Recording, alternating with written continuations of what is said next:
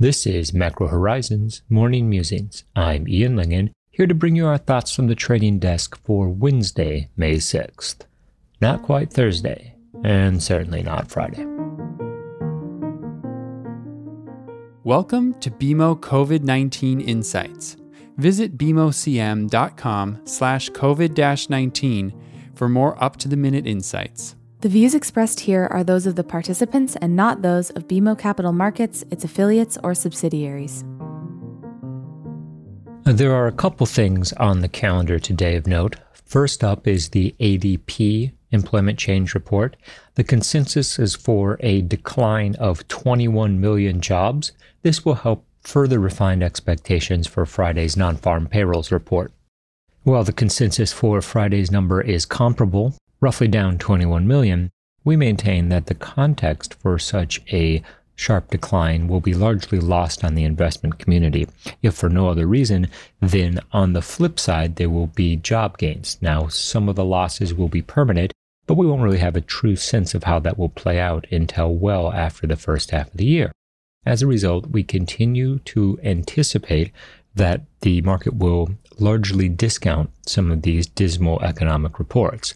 So that means that with 10 year yields at roughly 68 basis points this morning, we don't see a negative 21 million ADP print truly altering the broader macro narrative at this stage. In addition, we also have the May refunding statement. Expectations are for 42 billion threes, 29 billion tens, and 20 billion 30 years. The 20 year will be introduced in May, but that's expected to be announced on May 14th with a size of roughly 14 billion at this point. Risk assets have continued to perform well. The 10 year yield remains well anchored in the range, and efforts toward reopening the U.S. economy have continued. The White House has advocated for a swift reopening, with Trump commenting that, quote, Will some people be affected? Yes. Will some people be badly affected? Yes. But we need to get our country open, and we need to get it open soon. There is an underlying tension in the timing of the easing of lockdown restrictions, which is centered around the economic cost of extending the pause until it is universally safe to resume normal activity. The realities of the pandemic are such that COVID 19 cases and fatalities will continue long after the U.S. is open for business once again. It's the trade off between limiting the permanent damage to the economy and protecting those most vulnerable to the coronavirus. This implies not only a phased in resumption of activities, but also different restrictions and requirements for certain subsets of the population and labor force. As these strategies begin to take shape, investors will have a better sense of which sectors will continue to struggle indefinitely. Think air travel and hospitality, and those that can effectively pick up where they left off in March. It's rather telling that the current discourse is focused on estimating the economic value of life saved as the worst non farm payrolls in history rapidly approaches. This speaks to the unwillingness of the market to reprice further as a function of the known dismal data from the pandemic period. Eventually, there will be greater clarity on the number of jobs permanently lost due to COVID 19, although that point is still months, if not quarters, away. For the time being, many of the incoming measures of economic activity are simply being placed in the too weak to ponder category.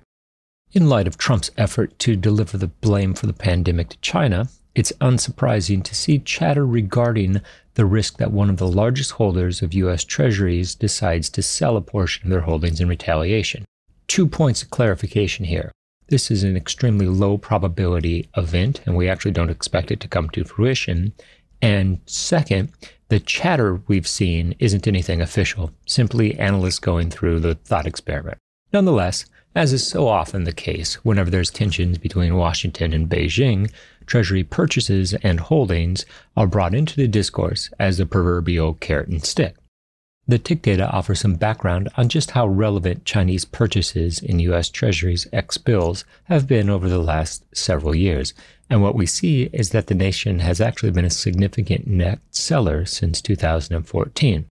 With only a few months of net buying, losing this source of foreign sponsorship for US debt has already occurred, and 10 year yields are still below 70 basis points.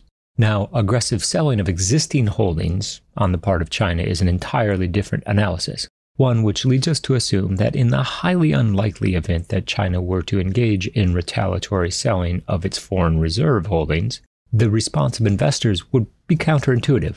Given the Fed's significant footprint in the secondary market for treasuries at this moment, a non economic seller would initially spike yields, to be sure, but the flight to quality emerging quickly in the aftermath would be a more significant driver and leave rates below the departure point. Just food for thought as we await the ADP figures. And with that, this is Ian Lyngen signing off. Stay safe, tune in, and stop out. Thanks for listening to Macro Horizons. Please visit us at bmocm.com backslash macro horizons. We'd love to hear what you thought of today's episode, so please email me directly with any feedback at ian.lyngen at bmo.com. Thanks for listening. You can subscribe to this podcast on Apple Podcasts, Spotify, or your favorite podcast app. For more insights, visit bmocm.com slash COVID-19. This podcast has been prepared with the assistance of employees of Bank of Montreal, BMO Nesbitt Burns Inc., and BMO Capital Markets Corporation, together, BMO. Notwithstanding the foregoing, this podcast should not be construed as an offer or the solicitation of an offer to sell or to buy or subscribe for any particular product or services, including, without limitation, any commodities, securities, or other financial instruments. We are not soliciting any specific action based on this podcast. It is for the general information of our clients. It does not constitute a recommendation or a suggestion that any investment or strategy referenced herein may be suitable for you. It does not take into account the particular investment objectives, financial conditions, or needs of individual clients. Nothing in this podcast constitutes investment, legal, accounting, or tax advice or a representation that any investment or strategy is suitable or appropriate to your unique circumstances, or otherwise constitutes an opinion or a recommendation to you. BMO is not providing advice regarding the value or advisability of trading in commodity interests, including futures contracts and commodity options or any other activity which would cause BMO or any of its affiliates to be considered a commodity trading advisor under the U.S. Commodity Exchange Act. BMO is not undertaking to act as a swap advisor to you or in your best interests, and you, to the extent applicable, will rely solely on advice from your qualified independent representative in making hedging or trading decisions. This podcast is not to be relied upon in substitution for the exercise of independent judgment. You should conduct your own independent analysis of the matters referred to herein, together with your qualified independent representative, if applicable. BMO assumes no responsibility for verification of the information in this podcast. No representation or warranty is made as to the accuracy or completeness of such information, and BMO accepts no liability whatsoever for any loss arising from any use of or reliance on this podcast. BMO assumes no obligation to correct or update this podcast. This podcast does not contain all information that may be required to evaluate any transaction or matter, and information may be available to BMO and or its affiliates that is not reflected herein. BMO and its affiliates may have positions, long or short, and affect transactions or make markets in securities mentioned herein, or provide advice or loans to, or participate in the underwriting or restructuring of the obligations of issuers and companies mentioned herein. Moreover, BMO's trading desks may have acted on the basis of the information in this podcast. For full legal disclosure, please visit bmocm.com/legal. To access our full disclosures for equity research reports, please visit researchglobalzero.bmocapitalmarkets.com